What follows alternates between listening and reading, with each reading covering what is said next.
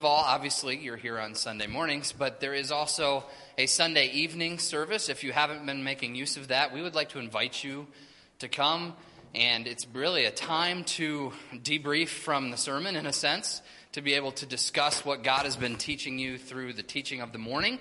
And it's really a cool opportunity for you to ask questions. It's an opportunity for you to interact with the text more than maybe you would just by listening. You have an opportunity to, to talk back and forth and those type of things. And so, if you are looking for a place uh, on Sunday night, I know a lot of you used to help in our in our kids ministry, but right now that's still temporarily stopped. So, if you're looking for a place to fellowship, that's a great opportunity. So, I want to make sure everyone is aware of that. That happens every Sunday night at six o'clock. So, be here if you want to have some extra discussion. Also, uh, we are still our teen ministry is still running on Sunday nights as well. Many of you already know that, but 5:30 is when Epic Teens starts. As far as Epic Teens go, tonight, if you're a teen or a parent of a teen, gonna, things are going to go a little bit different. We're going to start right at 5:30. Normally we have like 15 minutes of hangout time, and then we play a game, those type of things. We're going to start right away with our lesson, go right to our small groups, and then do game time at the end tonight. That's partially because maybe uh, people will have an opportunity to watch a game instead of play a game for our game time. So that being said, if you know what I'm if you know what I'm going with, that's great. If not, that's great too. Um, and uh, but we're going to do that, and then that just means for parents, by the way, uh, we will be watching the entire first half of the game tonight. And so if your teen wants to stay for that, they're welcome to, but pick them up by about 8 because then I'm leaving. And uh, we don't want to leave them at the church. So um, that is something that's going on tonight that's a little different. But I also want to talk to you guys, everyone, about Wednesday nights as well. Uh, Wednesday night ABF is what we've been calling it, and it's an opportunity not only to hear more teaching which, by the way, if you've been here or you've been watching it online, it is wonderful teaching. It's phenomenal that we're hearing about how Romans not only uh, uh, not only just learning about what Romans is all about, but learning how it really impacts the way we live and the way we think. And I would really encourage you to be here or watch it online because it's really a good way to learn. But then, not only that, then after that is over the teaching time, there's time for small group interaction. And that's also there's also that opportunity online as well, and that is we're still doing a Zoom group after that live stream is over. So even if you can't be here in person, you can be here virtually, and we'd love to have you join us for that. That's Wednesday nights, starts at 6:30, goes to about 8, maybe a little after depending on how long the small group discussions go. So, just so you guys know those things are still going on. And one other uh, ongoing ministry that we still have that we want men to be aware of specifically is Saturday mornings at 7:30. Uh, we have two groups that meet for a time of discussion. We're going through a, a, some books, uh, time for discussion, time for prayer, time for fellowship, and it's a really cool opportunity. So if you're a man, and by man I'm meaning basically anywhere from uh, 13 to 99, uh, and uh, then we'd love to have you join us for those times as well. So I just wanted to make sure everybody knew that there's still stuff going on besides just Sunday mornings. And we'd love to have you join us if you can for any of those opportunities. So and hopefully I haven't forgotten any more, but I think that covers most of them. Uh, young adult ministry still is meeting Tuesday nights, and that meets at 7 o'clock. And uh, we will continue to do that through this semester. So if you are a young adult, and we classify that 18 to 30, but you know, talk to me if you think you're a young adult, and I'll tell you whether you are or not. So that's how we'll do that. All right. So that is really all I wanted to say for my announcements, and now it's time to to open up the Word and listen to Justin preach. So let's do that.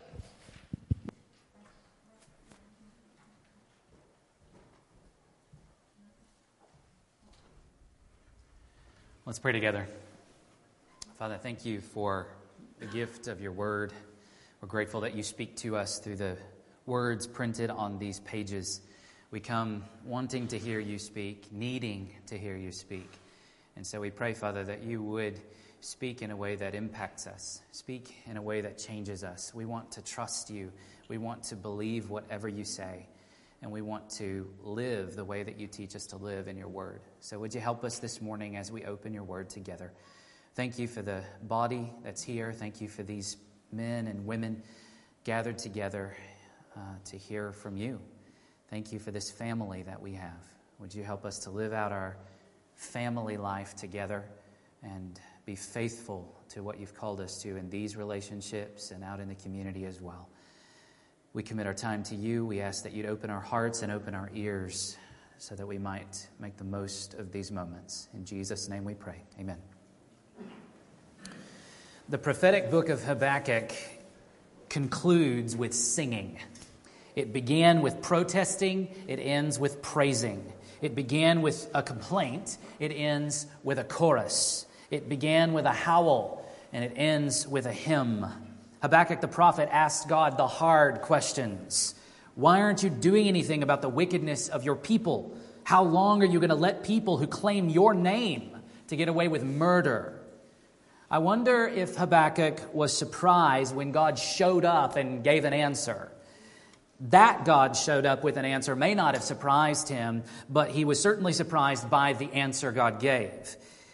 Oh, little prophet, I am dealing with the wickedness of my people. I am preparing the Babylonians to become my tool of judgment. O little prophet, even now the axe is laid to the root of the trees. Every tree, therefore, that does not bear good fruit is cut down and thrown into the fire. Habakkuk did not like that answer, this unbelievable plan. That's not the answer he wanted. So the prophet protested further. How could you, God? Far be it from you, Lord. You could never do such a thing. Has the prophet gone too far? No. Rather, his intimacy with the Lord is on display for us. The Lord welcomes his confusion, welcomes his protesting, welcomes his complaint, and then he graciously replies a second time. O little prophet, the unrighteousness of the Jews and the wickedness of the Babylonians will both serve to show my righteousness. I am raising up Babylon and its kings, just as I raised up Egypt and its pharaohs to show my power, so that my name might be proclaimed in all the earth. O little prophet, retain your righteousness, live by faith, trust what I say. The dialogue between the prophet and his God really ends there. Habakkuk gets the privilege of announcing the coming condemnation against Babylon in the form of a fivefold woe. But announcing the certain doom of his enemies is not what ultimately satisfies the prophet, settles his angst. After all, the destruction of Babylon will not happen until years after Habakkuk dies. The punishment of Babylon will not happen until about 70 years after Babylon commits the awful crimes poetically described in the woe oracles of Habakkuk 2. It is not prophecy about the future alone that brings the comfort and the help Habakkuk the prophet needs to keep living by faith. Rather, he needs to look back and remember the history of God's great deeds of salvation. He needs to remember the gospel and it will be his singing about God's past deeds of salvation and judgment, salvation through judgment, that will steady the shaken prophet. Commentator James Bruckner writes Songs of Yahweh's intervention that rescued and brought victory to a helpless people are essential to remembering the past. Remembering provides the basis for their present and future hope of deliverance. Through these songs, we maintain meaningful connection between God's past actions and the present reality. Many songs of deliverance were sung in Israel and are found in Scripture. They have the double function of giving praise to God for what He has done and creating hope for His deliverance in the future. Yes, how important it is to sing about what God has done. Not merely to study what God has done, but to sing of what God has done. Keith and Kristen Getty have written a little book entitled Sing How Worship Transforms Your Life, Family, and Church, and I highly recommend it. In it, they observe how songs have the power to prompt a memory or transport us back to some other time or place. Singing is explicitly referred to well over 400 times in Scripture, and at least 50 times God commands us to sing. He created us out of all creation with a unique ability to sing. He created us and He instructs us on the importance of singing for our spiritual lives repeatedly. And now we get to look at the example of a singing prophet. As the Gettys observe, saved people are singing people. We sing because it is part of our armor for battle in this life and the means of celebrating our victories. And in Christ, we always have the victory. And as we'll see this morning from Habakkuk, the Gettys are absolutely correct when they write Salvation enables joy and compels singing, even when circumstances are set dead against us. This is the wonder of gospel singing. Since nothing can separate us from the love of God in Jesus Christ, nothing need or can or should stop us singing. Singing gives voice to a heart that deeply knows the gospel of grace. It is the overflow of a heart captivated by the gospel. For those who think singing is unimportant or less important, it's time for a heart check. Is your heart captivated by the gospel? Verse 1 of Habakkuk 3 says, A prayer of Habakkuk the prophet according to Shigionoth Chapter 3 is, first and foremost, another prayer, words the prophet directed to the Lord.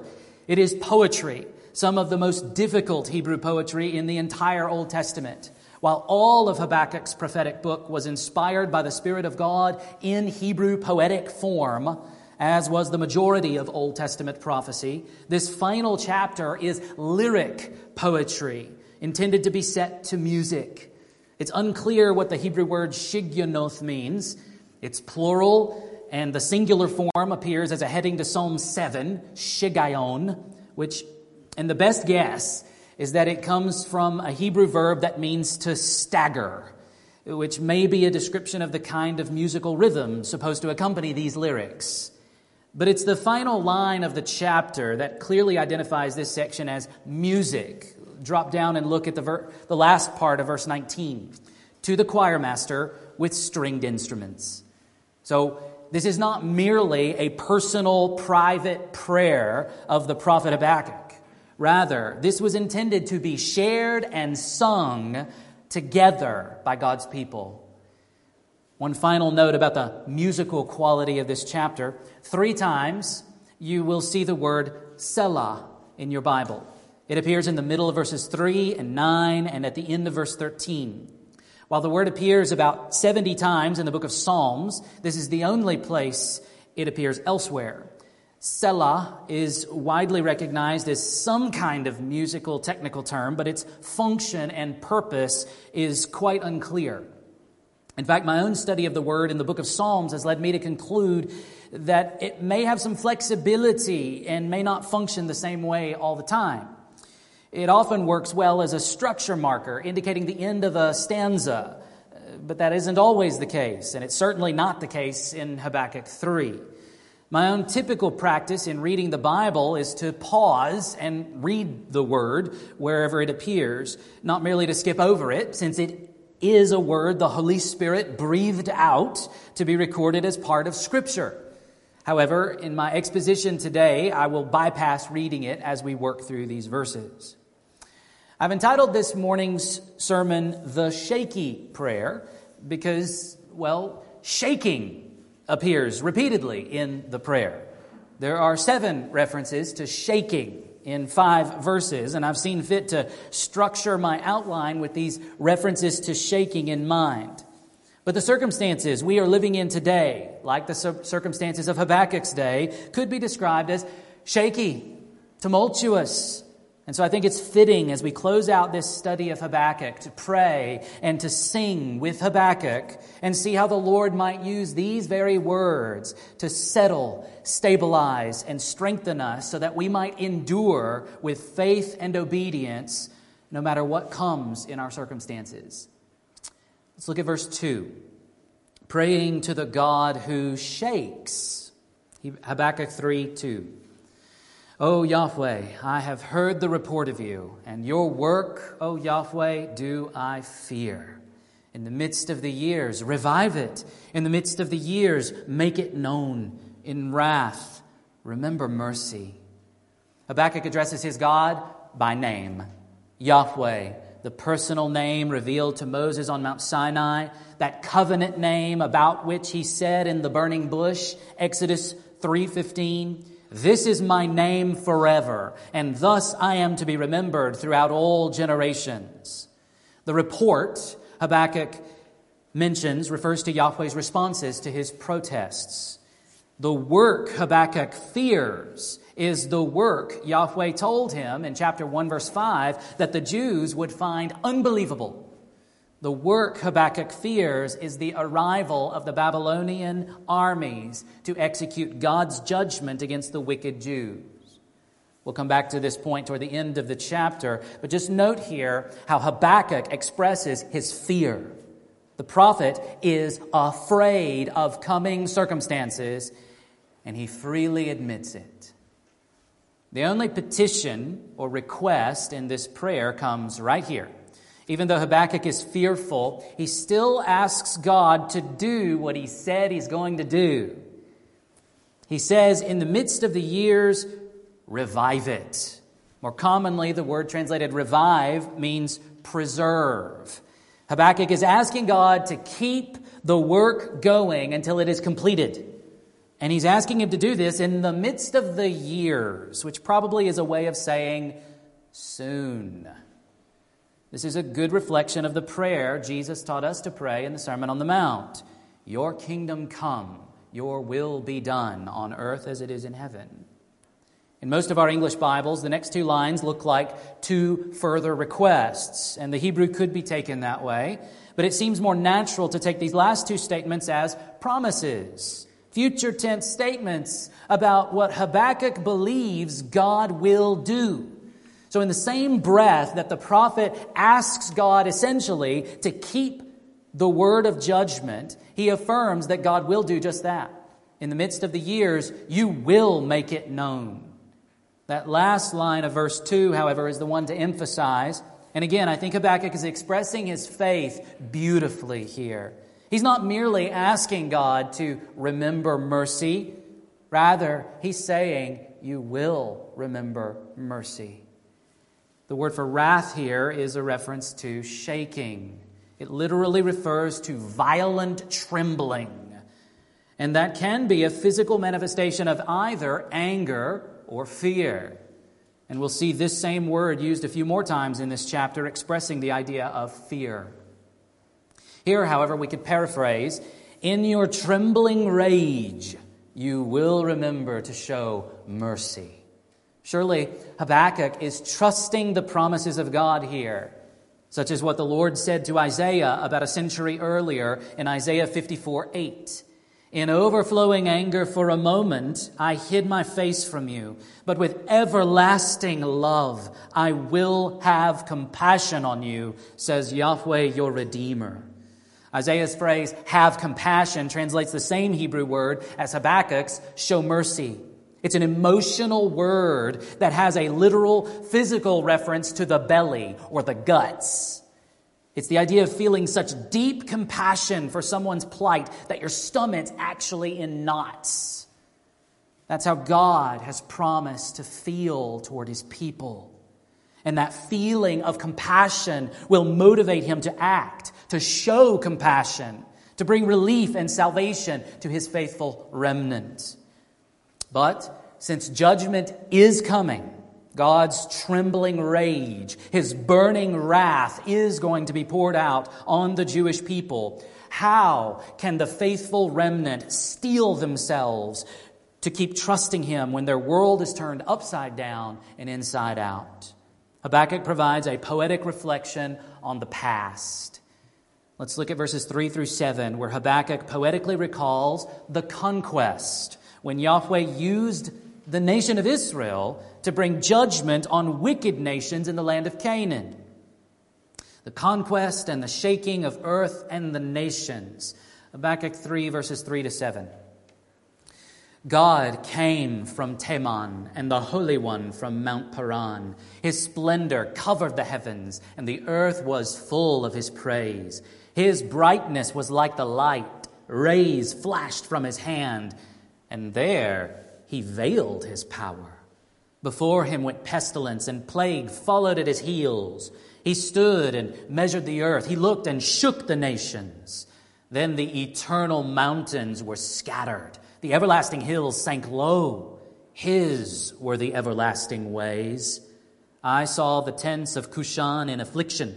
The curtains of the land of Midian did tremble.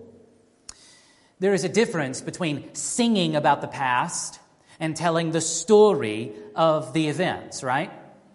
We have to remind ourselves here that this is poetry, which means we don't necessarily expect historical events to be described with literal details that actually happened. We don't necessarily expect the events to be mentioned in the order that they actually happened. Instead, one writer has suggested that the poetry here could be compared with a collage, a collecting of many images together to convey an impression both of past experience and of future expectation. Or another writer has suggested the analogy of a kaleidoscope of history, whereby the prophet describes Yahweh's military power in his historical acts of judgment and salvation from the past, associated particularly with the conquest of Canaan, possibly with some reference also to the exodus from Egypt. Let's consider some of the details. Habakkuk depicts God as the divine warrior on the march, starting from Teman in Edom and Mount Paran just north of Mount Sinai. At this point, as Habakkuk composes this song, he may be remembering the earlier poem of Moses from Deuteronomy 33, which begins Yahweh came from Sinai and dawned from Seir upon us. He shone forth from Mount Paran. He came from the ten thousands of holy ones with flaming fire at his right hand. Seir, like Teman, is a city of Edom, and Moses was reflecting on the events that transpired at Mount Sinai. Moses was picturing Yahweh marching with his grand army to Mount Sinai to meet with his people. The wilderness of Paran was also the place where the nation of Israel camped and sent the 12 scouts across the Jordan River. That was the terrible affair of Kadesh Barnea, the people's stubborn refusal to enter the land in Numbers 14. Of course, after 40 years of God's judgment against, the gener- against that generation of Israelites, they would successfully cross the Jordan River under Joshua's leadership. Habakkuk pictures Yahweh marching in the same region, but where does he depict the Lord as going? The destination could be the places named in verse 7 Cushan and Midian. Cushan is not otherwise mentioned in Scripture, but it may be reflected in the name of the first king Yahweh raised up to punish the people of Israel after they had settled in the land of Canaan in Judges chapter 3, verse 8. Therefore, the anger of Yahweh was kindled against Israel, and he sold them into the hand of Cushan Rishathaim, king of Mesopotamia. And the people served Cushan Rishathaim eight years. Likewise, more famously perhaps, in Judges 6, Yahweh used Midian to punish the people until Yahweh raised up Gideon to rescue them. If that's the historical backdrop that's influenced Habakkuk's singing here, other occasions where the Lord acted mightily to bring judgment against his people through other nations, and then how following that judgment, the Lord showed up to rescue them, then what's Habakkuk singing about in between these geographical references? Many folks refer to the description of God here as a theophany, an appearance of God on the earth. This is what it's like when God shows up. Habakkuk's searching for imagery to communicate the wonder, the significance, the awesomeness of God's presence when he comes to save his people and judge the wicked. This is not a literal description, as though we're getting an eyewitness account of what happened when God acted to punish Israel or what happened when God used Gideon and his band of 300 to overthrow Midian. Instead, the cosmic imagery here is seeking to capture the magnificence of those events in history. Thus, when God shows up, as verses 3 and 4 describe, the sky is blanketed by his majestic brightness, like the bright orange color that dominates the sky at sunrise on a cloudless morning. But even in this kind of vivid display, at the end of verse 4, God is actually veiling his power. We dare not ask him to reveal the fullness of his glory. We must content ourselves with the uh, afterglow, uh, the backside, lest we be utterly destroyed. Verse 5 might be referencing God's judgment on Egypt as well, with reference to pestilence and plague, as though they were the holy king's armed guard servants that do his bidding. But just as likely, Habakkuk may be recalling how God threatened the people of Israel with pestilence in the wilderness of Paran at Kadesh Barnea, as recorded in Numbers 14 12. And the Hebrew word translated plague here never refers specifically to the judgments of Yahweh in Egypt. There's a different Hebrew word that gets translated plague. Rather, this word appears in one of the covenant curses directed toward Israel in Deuteronomy 32 23. One Hebrew dictionary defines this term, translated plague, as any epidemic disease with a high death rate.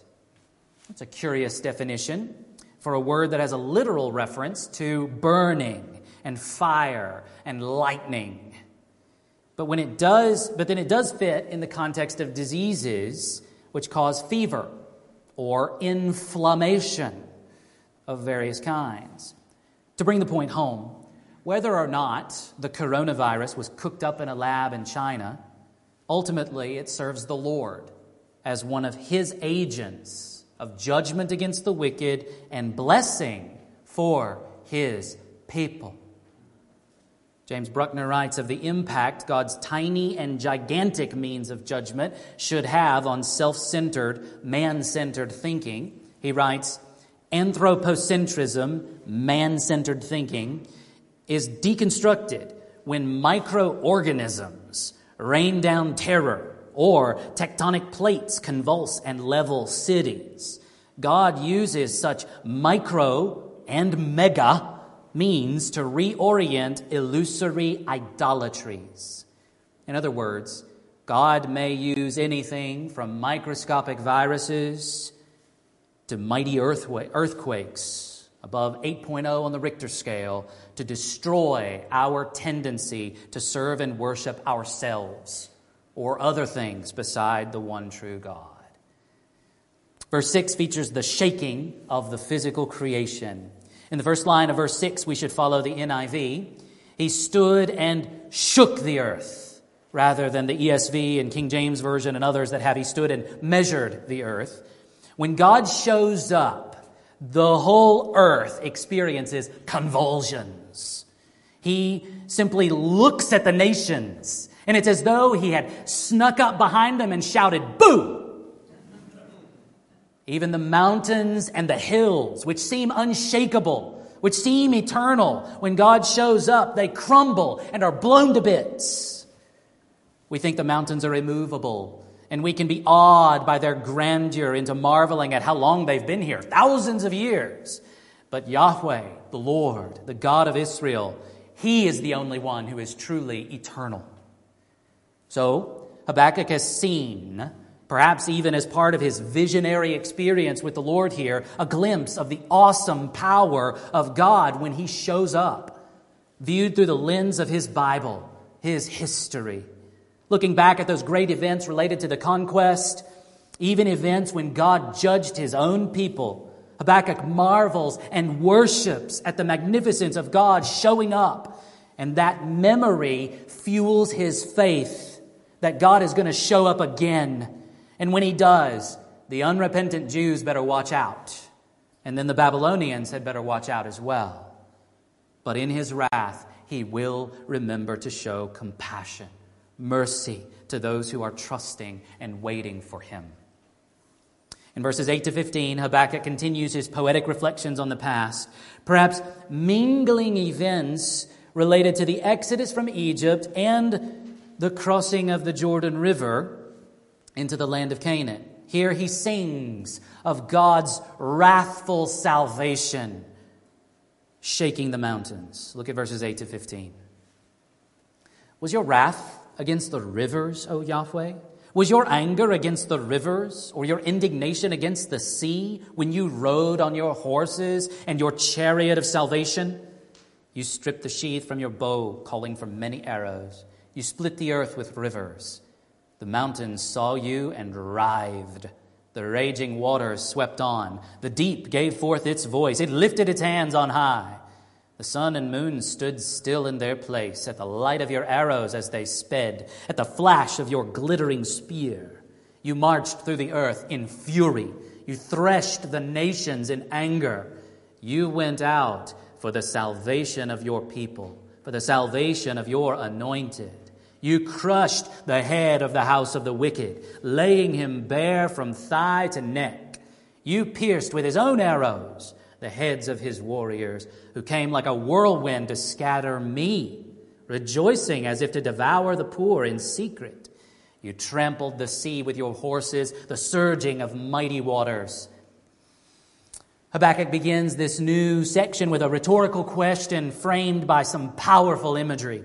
When God showed up to save his people, he's depicted as riding a war chariot into battle. And Habakkuk asks whether his anger was against the rivers or the sea. These seem to be references to different occasions where God's acts of judgment and salvation have impacted, literally and historically, bodies of water, such as the Red Sea and the Jordan River. As he brought the Israelites out of Egypt, he plagued the waters of Egypt with blood. And then, at the climactic moment, he split the Red Sea right in two. At the end of Exodus 14 21, the ESV calmly describes this as, and the waters were divided. But the Hebrew verb there describes a cleaving, the kind of thing a battle axe would do to its enemies. And then, as he brought his people to the border of Canaan, he did a similarly violent thing to the Jordan River. In Joshua 3:16, we read that the waters were completely cut off, a Hebrew word which is often used to describe the execution of a person with a sword. So it's reasonable for Habakkuk to wonder whether God was angry with the waters. Verse 15 then poetically describes the Lord riding his war chariot, trampling down the waters. But of course, the Lord wasn't angry with the water. No, he was angry with sinful people. And he was coming to bring salvation to people who trusted him. So, in between verses 8 and 15, Habakkuk poetically describes Yahweh as the divine warrior going to war to bring judgment against his enemies and to bring salvation for his people. Now, at verse 9, I want to pull off the road for just a moment and address a side issue that you might notice in your Bible. If you're reading verse 9 in the ESV, you'll see a footnote after the word arrows that says, the meaning of the Hebrew line is uncertain. Now, I already commented briefly at the beginning of the message about how difficult the Hebrew of this chapter is. And when you see a note like this, you can know that that's exactly what's going on. I appreciate the ESV because they provide these kinds of footnotes. Even if you're not reading an edition that's a study Bible, eh, they've got a footnote there that tells you these kinds of things in order to be honest and transparent about some of these translation difficulties. There are about a hundred of these kind of footnotes in the Old Testament of the ESV. Now, you might think that that's a lot of places where we don't know what's being said. However, most of the time, the note applies to a single word or phrase, and the context is usually clear enough to get the point. And when you remember that there are more than 23,000 verses in the Old Testament, 100 places where we need to admit that we're not sure isn't that often at all.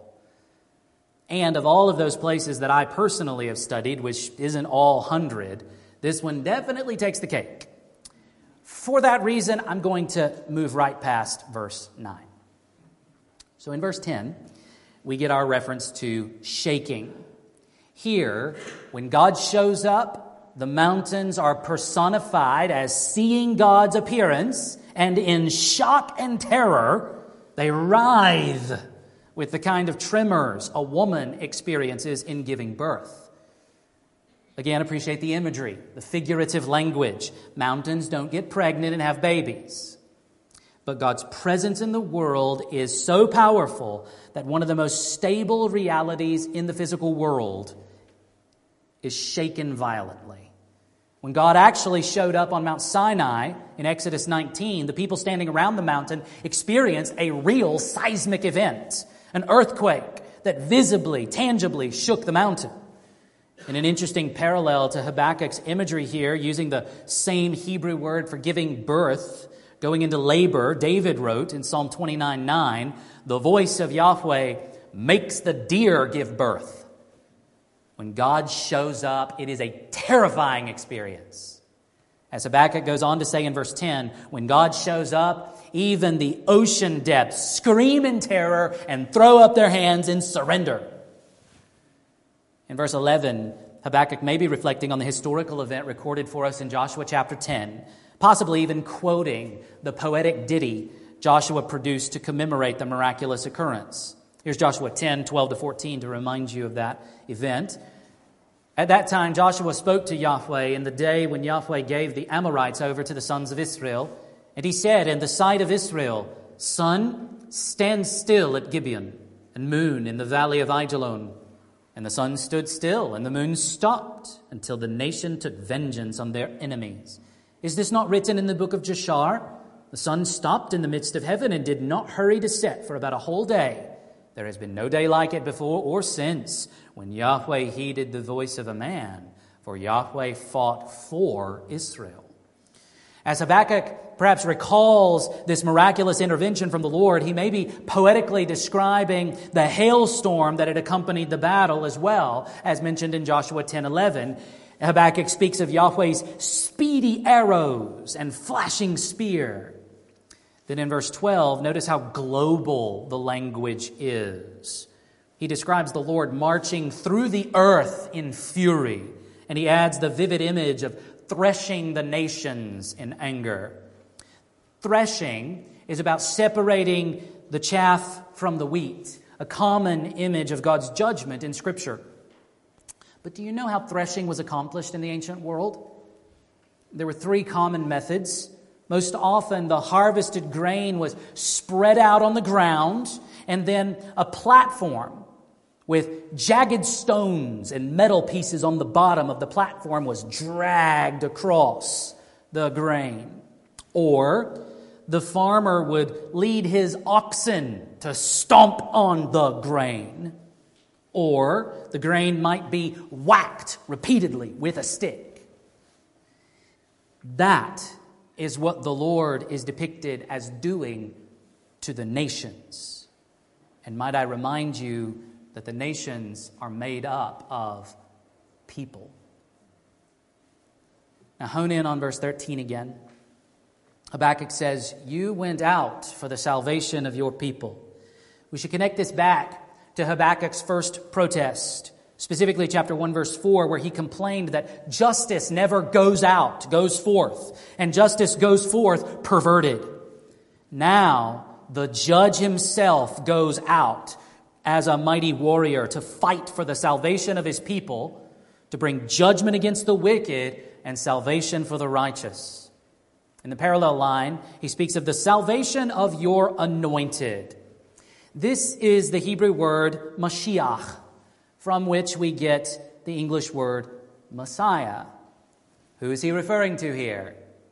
Now, at this point, we're good Christian Bible readers who immediately want to jump to Jesus, right?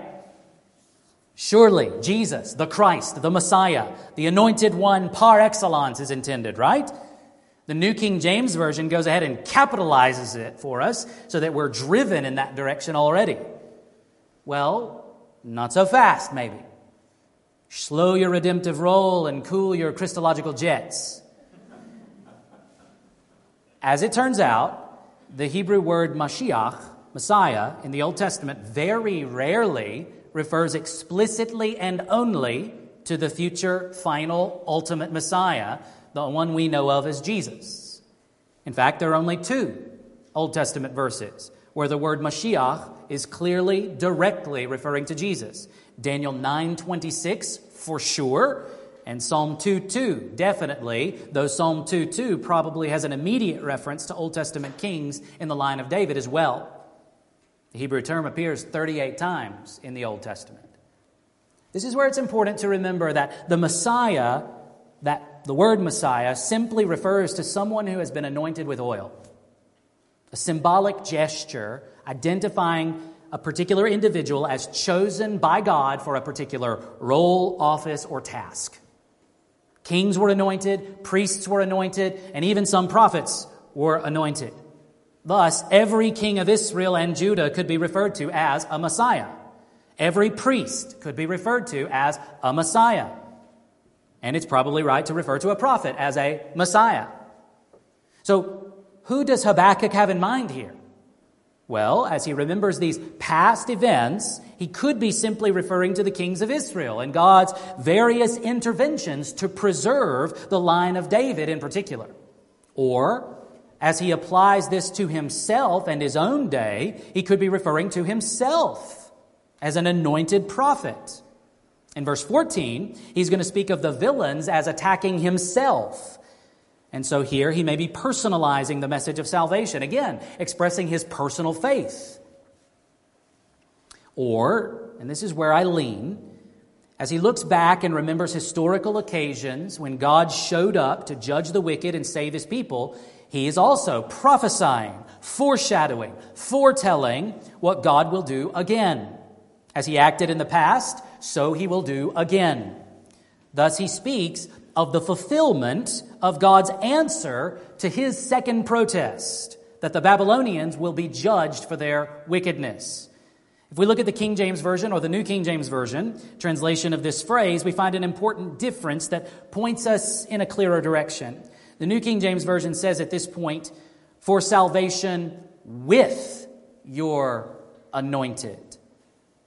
The with is reflected in the Hebrew text, and this would mean that Habakkuk is speaking of God using a human anointed one to bring about his salvation of the people. Now, do we jump to Jesus? Still, no. Or not yet, at least. In Isaiah, a particular individual is referred to as God's Mashiach, anointed one, Messiah whom he would use as his agent of judgment and destruction against Babylon. Do you remember who that is? Cyrus of Persia. Isaiah 45 1 is the key text. Thus says Yahweh to his anointed, to Cyrus, whose right hand I have grasped, to subdue nations before him. And on he goes as the Lord empowered the Babylonian Empire to grow and conquer and finally to plunder and punish God's own people, the Jews, so also the Lord will empower King Cyrus and the Persian Empire to grow and conquer and finally to plunder and punish Babylon. And Yahweh reveals to Isaiah his name about a hundred years before he'd even be born. And he refers to him as his own Messiah. Habakkuk knew Isaiah's words. It seems quite probable he could be reflecting on his hope for the fulfillment of this specific prophecy. But what about Jesus? Doesn't God bring ultimate salvation for his people with or through the Messiah, Jesus? Absolutely, he does. So, yes, in a secondary, typological way, this line points forward to Jesus. One writer summarizes As one anointed servant restores the people in a limited political geographical sense, so the other anointed servant restores the people in the fullest redemptive setting. And in the next line, Habakkuk goes even further back in prophecy to grab hold of the original prophecy of final salvation, first stated all the way back in Genesis 3:15. A thread runs through the Old Testament, from that verse in Genesis all the way through the Old Testament, growing in thickness and brightness until the tapestry unfurls in the New Testament. Jesus is the head crushing descendant of Eve, who would ultimately crush the head of Satan, that evil power that controlled the snake in the garden, even as a venomous snake applies a fatal blow to the man. So here in Habakkuk, Yahweh crushes the head of the house of the wicked person. He did it in the past. He's going to do it to the Babylonians. And ultimately, he will do it to Satan through the work of Jesus on the cross. Thus, Habakkuk's reflections here look both backward and forward, as does most prophecy in one way or another. Verse 14 elaborates on the head crushing victory the Lord would win, describing it as using the weapons of the enemies against them. Isn't that a fitting description of so many Old Testament war stories? But more importantly, isn't that a fitting description of the gospel? of the way God wins the final victory over Satan using Satan's big gun, his secret weapon, his most powerful tool, condemnation and death, to serve as his ultimate undoing. Jesus endured judicial condemnation that he did not deserve and then was executed as a criminal, dying the most shameful torture and death humanity has ever perpetrated. And he won. Habakkuk, like us, needs to believe in God's victory over evil. And he fuels his faith here with poetic, lyrical memories of historical victories long past, so that he can stand firm and wait for the promised victory that will come in the future. The final verses of the chapter show us Habakkuk's final response in all of this. Look at verses 16 to 19, and we'll see how Habakkuk has moved from a shaken prophet to a spry mountaineer.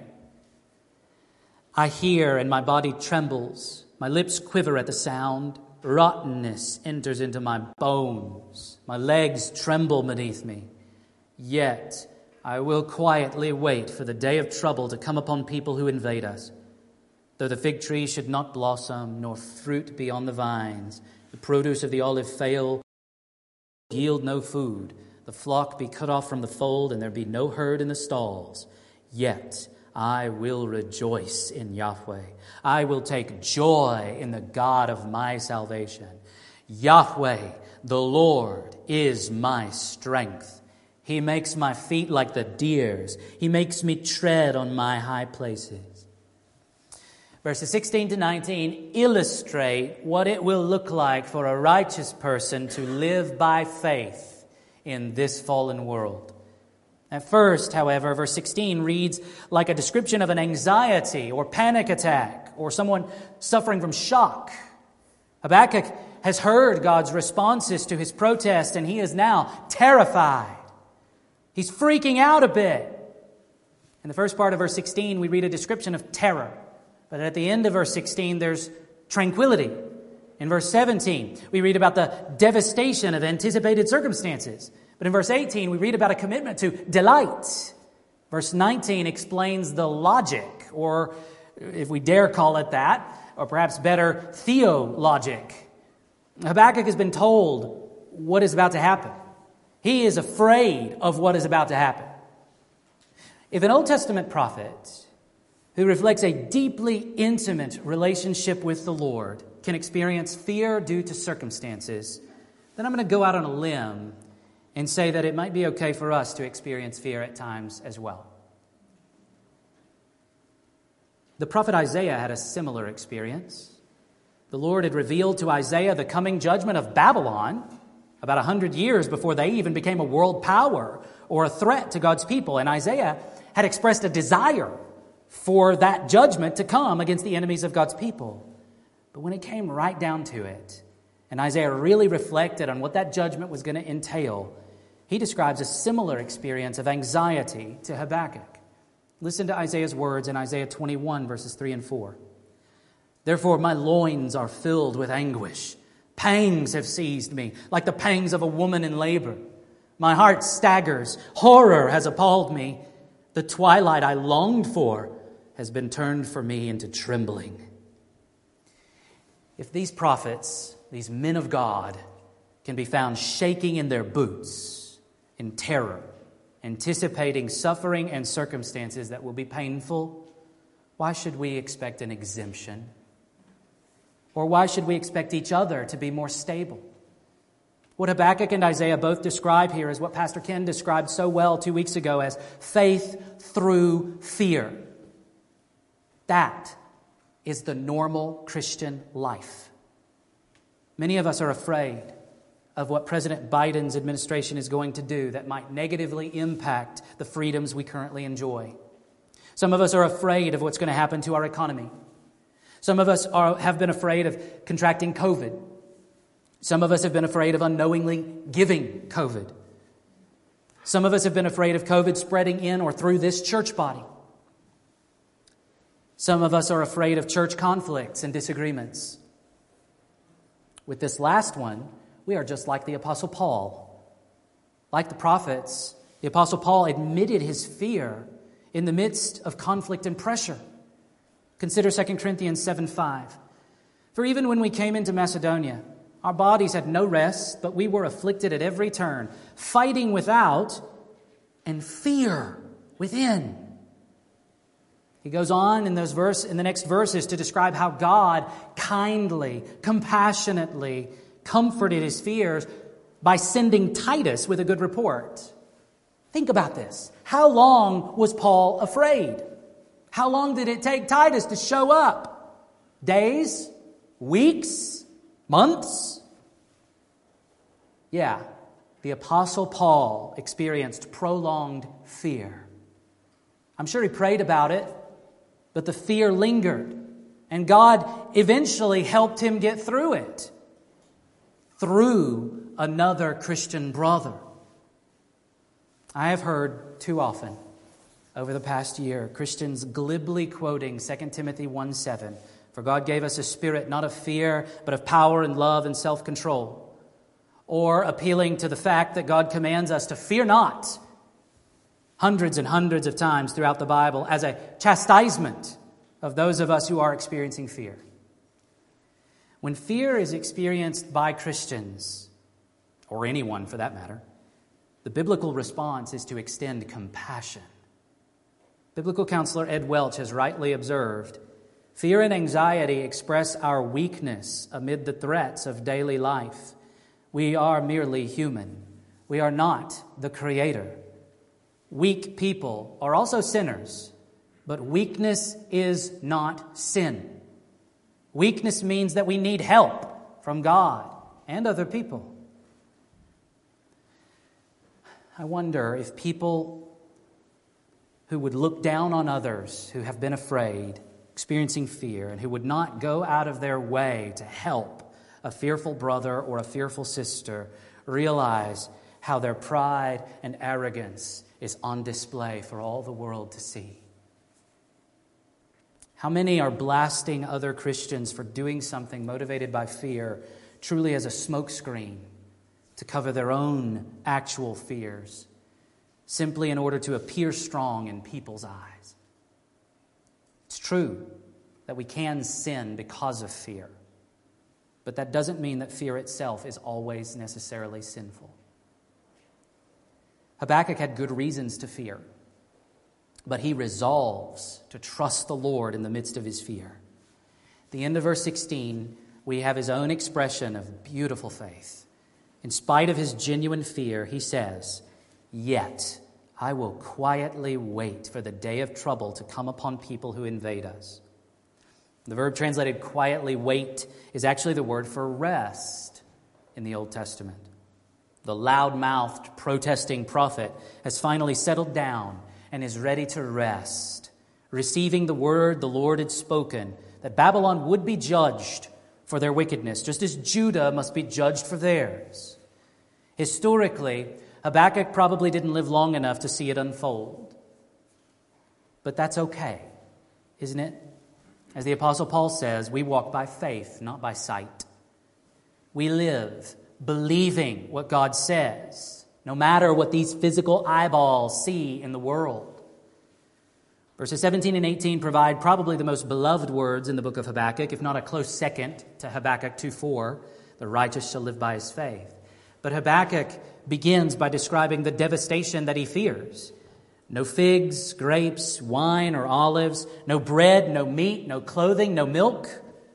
That's the kind of scarcity devastation and deprivation that Habakkuk expects in the wake of God's judgment through the Babylonian invasion.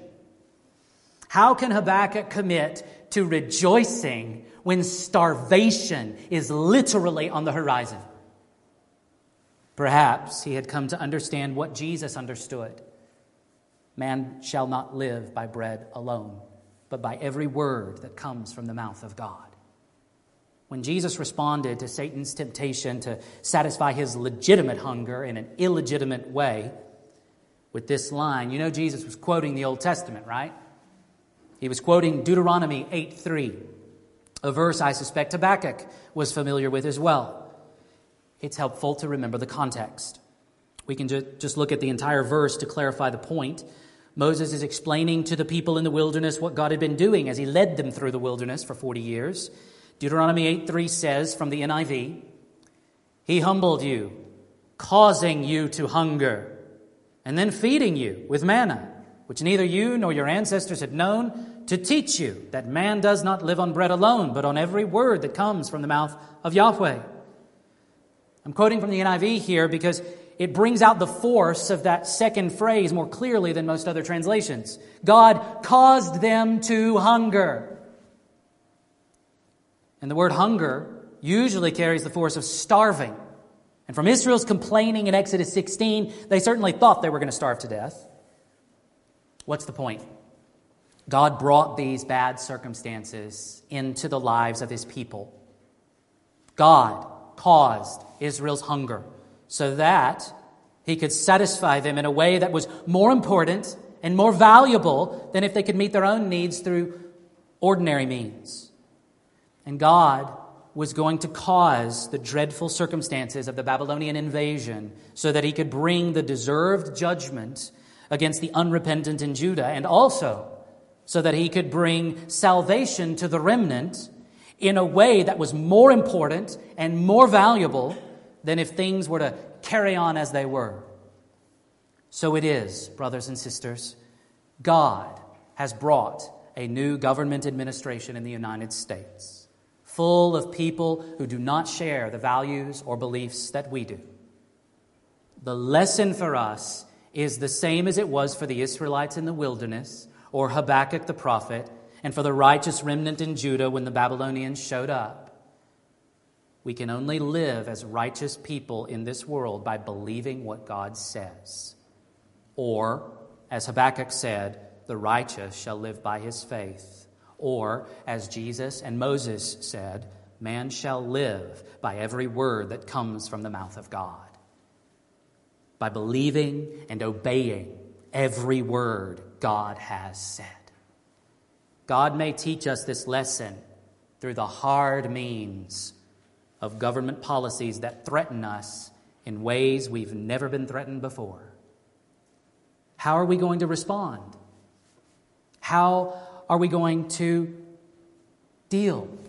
Are we going to cling ever more tightly to our perceived rights? Are we going to keep on grieving and complaining about how we missed the good old days? About how things were better under a different president? Or are we going to keep on trusting the Lord and seeking to obey Him in this new situation? Let me ask you directly out of obedience to Scripture, have you begun praying for President Biden? And I don't mean asking the Lord to judge him or get him out of office already. Will you commit to praying for him and for his administration as an act of faithful obedience to God? If not, why not? But Habakkuk shows us what faith in the face of devastation looks like. It looks like expressed joy. Don Carson writes, it is almost as if the threatened loss of all material blessings and security drives him to enjoyment of God. There's nothing and no one else to rely on, and therefore nothing to mask the enjoyment of God that ought to be the believer's focus.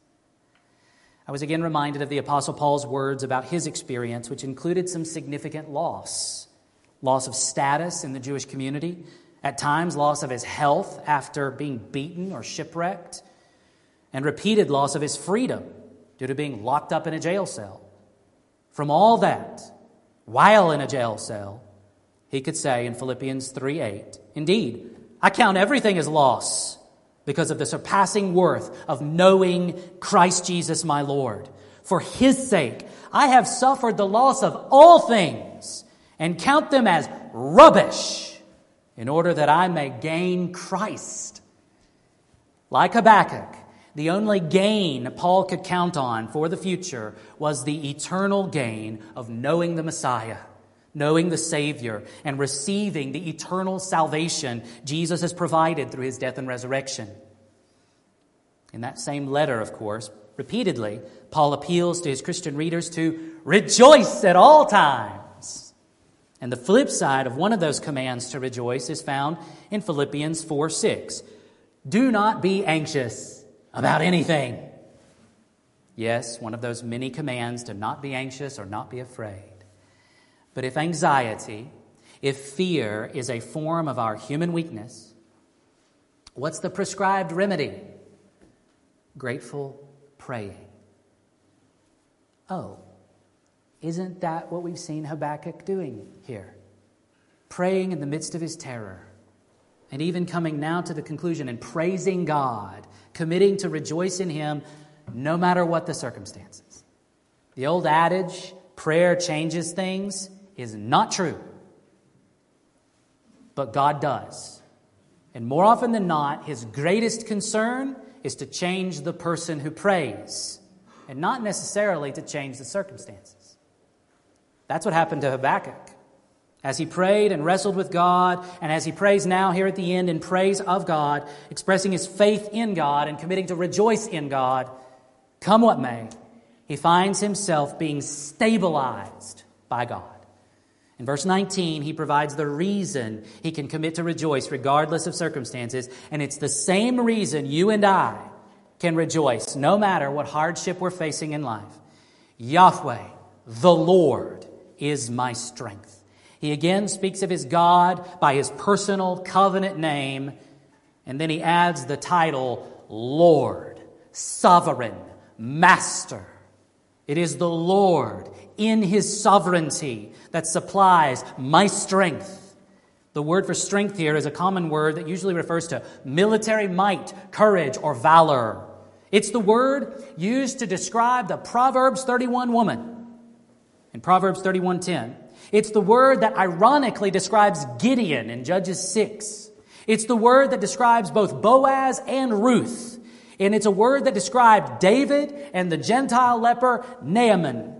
What ultimately enabled all of them to gain the characteristic of valor was acknowledging, accepting, and even embracing the sovereignty of God over their lives and over the world. That's what you and I need to. The image Habakkuk uses to describe the strengthening he's experienced is well known, and it's likely that Habakkuk is again quoting earlier scripture, this time from David, from Psalm 1833, as David was celebrating the victories the Lord had enabled him to experience throughout his life, at the end of his life. Habakkuk, however, hasn't experienced the victory yet. Here, he sings by faith. Whereas in verse 16, his legs were shaky and wobbled in fear. God has transformed them to agile, spry, mountain scaling, powerful legs. Or, as one commentator puts it, the terror of verse 16 gives place to the confidence of verse 19. Legs like jelly become like magnificent athletic animals. The Lord has provided stability to his prophet in the midst of his faith and in the midst of his fear. To quote James Bruckner once again, remembering the past gives an anchor to the present while the faithful wait for the future. Isn't that image of the anchor so helpful? The author of Hebrews used that image to good effect. As we close, consider Hebrews 6 19 and 20. We have this as a sure and steadfast anchor of the soul, a hope that enters into the inner place behind the curtain where Jesus has gone as a forerunner on our behalf, having become a high priest forever after the order of Melchizedek. An anchor is a powerful image of stability, something that can hold us in place to endure the toughest storms. The anchor for us is the gospel. We look back to that great victory that's been won on our behalf. Jesus died on that cross, rose from the dead, and ascended to heaven to serve as our great high priest forever. He's described here in Hebrews as our forerunner one who literally ran ahead to cross the finish line as the first place winner, one who shares his victory with us. We don't have to cross the finish line on our own merits. He did it for us and he shares all that he has won with us.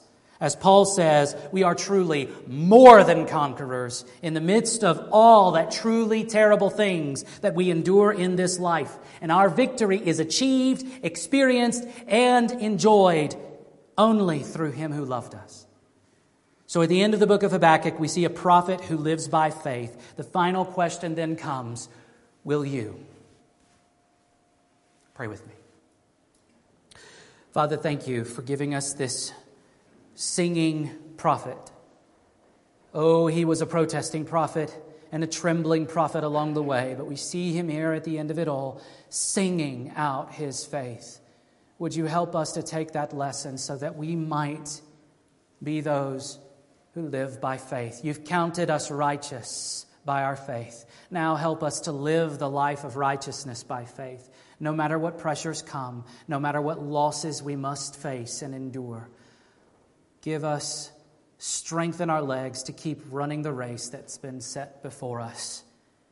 And help us to keep looking to Jesus, the author and perfecter of our faith. He's the one who started up our faith. He's the one who will ensure that it maintains and holds until the end. So let us cling to Him in faith in these difficult days and trust you no matter what comes in our circumstances. Thank you, Father, for caring for us as your children connecting us to your great Son, and giving us all these great blessings. Help us, Father, we pray in Jesus' name. Amen.